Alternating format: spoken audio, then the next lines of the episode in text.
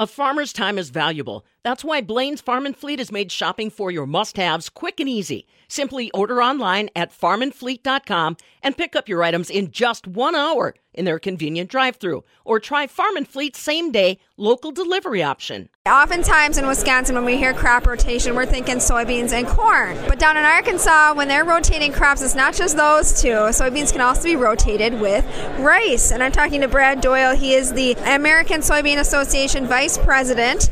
You grow soybeans um, and you do it in unique ways, but you're also growing rice, and they're called rice paddies. That is correct. So in our, our, our area, just like you would commonly rotate soybean and corn, we rotate rice with soybean. We grow about half of the U.S. crop in the state of Arkansas, so around 1.3 million acres grown each year. How does that even work? Because you don't you have to flood rice paddies? So we have a, a very unique soil. It uh, has little to no internal drainage, so it holds water very well, and so it's very important for us to also uh, get water on the crop, but we also need to get it off because of that internal drainage. So we have uh, no tile in our area, but we, we dry seed it just like we would wheat or or soybean. We can uh, drive on it in in the springtime.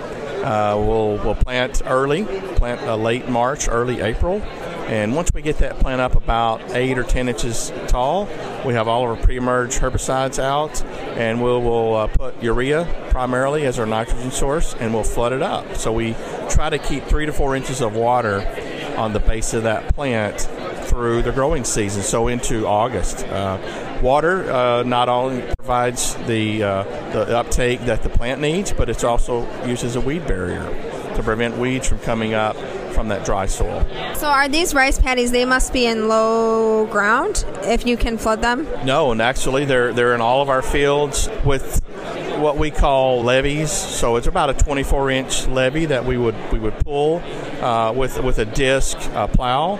Uh, in a V shape behind the tractor, so those are the dams, so to speak, that hold the water. So we can we have fields that that fall. Hillside farming is not commonly done in the U.S., but you do have mountain rice in a lot of southeastern Asian countries. But those are permanent levees. Ours are temporary, so season to season we can pull them up, take them down, and we also, uh, if you imagine working water down down say a waterfall, we are spilling it from the paddy to paddy to paddy, working it downhill using gravity as as the control there. Yeah, so in my head, it's hard to imagine then.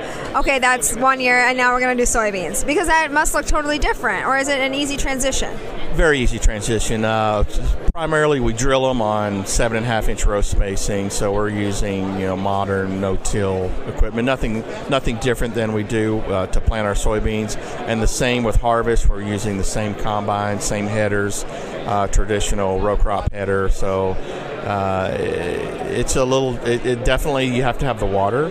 So there is no dryland rice production in the U.S. It is 100% irrigated. There have been some major improvements on water use. So we're using soil moisture meters in the field. We have software that tells us what size pipe, what, and, especially when we use the poly pipe, it will tell us uh, at what pressure. We know the volume of the pumps very precise. So we're limiting our um, our waste of water. We are very very efficient uh, on water use. A lot of times we reuse water for relifting it from the bottom, bringing it back to the top. And rice is a, is a very good filter. So the nitrogen or phosphorus concerns that a lot of Midwestern soils have, we, we see none of that in rice production. It will it will filter it out to the end, and in a lot of cases we have cleaner water leaving the field than we do entering the field. Wow. So rice, so growing rice assists you in your conservation practices. Now, conservation is something that you hold high on at your farm, and you do it not just in rice, but also in your soybean fields. Absolutely. So the we're in the Mississippi River Flyway. So a lot of the waterfowl that winter up north travel through our area in the wintertime, and those rice and, and soybean fields are their primary uh, feeding and resting uh, sites. So uh, flooding, we, we flood fields in the in the wintertime, either through rainfall or pumping them back up. So we have a lot of sportsmen who we uh, get to visit farms that they wouldn't typically do, but it's for the hunting, uh, hunting of snow geese, uh, Canada geese. We have speckled belly geese and, and all sorts of ducks that use that habitat, winter habitat. uh, as they travel south, uh, further south to us. But soybeans are great as well and uh, provide the, the winter nutrition for them to continue that flight, either north or south. It almost sounds like it's an agritourism opportunity. It is definitely in our area. Uh, we have a lot of duck hunters that come in and they, they spend money on, on, on clothing and, and shells and and lodging. Uh, so yes, absolutely. And there's an opportunity there for the farms to make a little bit of extra money uh, working with those with those hunters. Arkansas is number one rice producer in the nation, meaning half the nation's rice demand. What is the U.S.'s rank then in the world? Because when we think rice, we think Southeast Asia. Yeah, so we are we are not large uh, worldwide producers. Uh, you have India, China, Thailand, Vietnam that are that have a much higher concentration, a lot of those are on very very small farms, one two acre farms. A lot of that is consumed by the family that lives there and farms it. So we are much larger in our scale and uh, we use rice through the USAID rice program uh, as food aid. So we can ship rice all over the world in lieu of cash or monetary supplement. And a third world citizen knows exactly to do with, with rice. They are very familiar with it. They can boil it, cook it there, and it's a great nutritional product. And I mean, it's fought over in some countries, you know. At, at whenever we do deliver rice, you have to be careful who you distribute it through but we're probably number four or five on the distribution or export of rice, even though we don't plant, uh, we plant less than 3 million acres totally per year.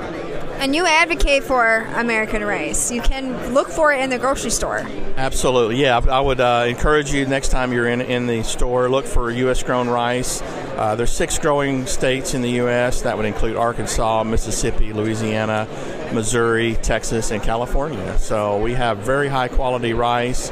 In our part of the world, it's rotated with soybean. It makes a great rotation from that grass crop to the legume crop. It's a wonderful nutritional product that you can take home and cook uh, anytime, and it stores well. And now, if people are wondering how come Wisconsin's not on that list, we have wild rice. That's not the same thing. No, wild rice is a perennial plant. Uh, it's more of a grass type. It's not a true rice in the form of a grain. Uh, you do find it more in the uh, wetland swamp areas, and a lot of that is, is hand harvested. Uh, versus uh, our upland rice that we grow, all mechanically harvested. Uh, there are different types in, in upland rice. There would be the long grain, which is the primary product. We have medium grain that you would might find in a, in a, Kellogg's Rice Krispies, and then you have short grains, which are maybe like sushi type or more Asian restaurant type, stickier types that uh, would be more favorable to chopsticks. So there's lots of different types. You and then you have the aromatics. You have the basmatis. Uh, you have the jasmine type. So uh, depending on your your taste. Uh, but but always look for that USA rice label or U.S. grown because uh, we grow it under you know USDA regulated conditions, just like we do our corn and soybeans. Whereas a lot of foreign countries are a whole lot less regulated and, and there's just some concerns there from what fertilizer sources they may use and the, the, the, heavy metal content they may have. If Wisconsinites are listening to this and say, "Oh, I want to try rice," I don't think it works by us, right? It's got to be warmer. So it is. It's a longer season crop and. Uh, typically grown, you know, from the Bootheel of Missouri and south. So it would be uh, kind of the same reason we don't grow cotton in, in a lot of the northern states. It just the, season is not long enough. We don't have the, the right growing conditions. So yeah, unfortunately, uh, we would like to have more rice growing states added to to the industry, but it's just not um, until we until we develop shorter grain variety, shorter season varieties. It's not going to be uh, in the near future. Again, that was Brad Doyle, an Arkansas farmer currently serving as vice president of the American Soybean Association. He also has ties to the USA Rice Leadership Development Program. It doesn't sound like Wisconsin soybean farmers will be rotating their crop with rice anytime soon, but it is an important commodity in southern states in the U.S. For the Midwest Farm Report, I'm Stephanie Hoff.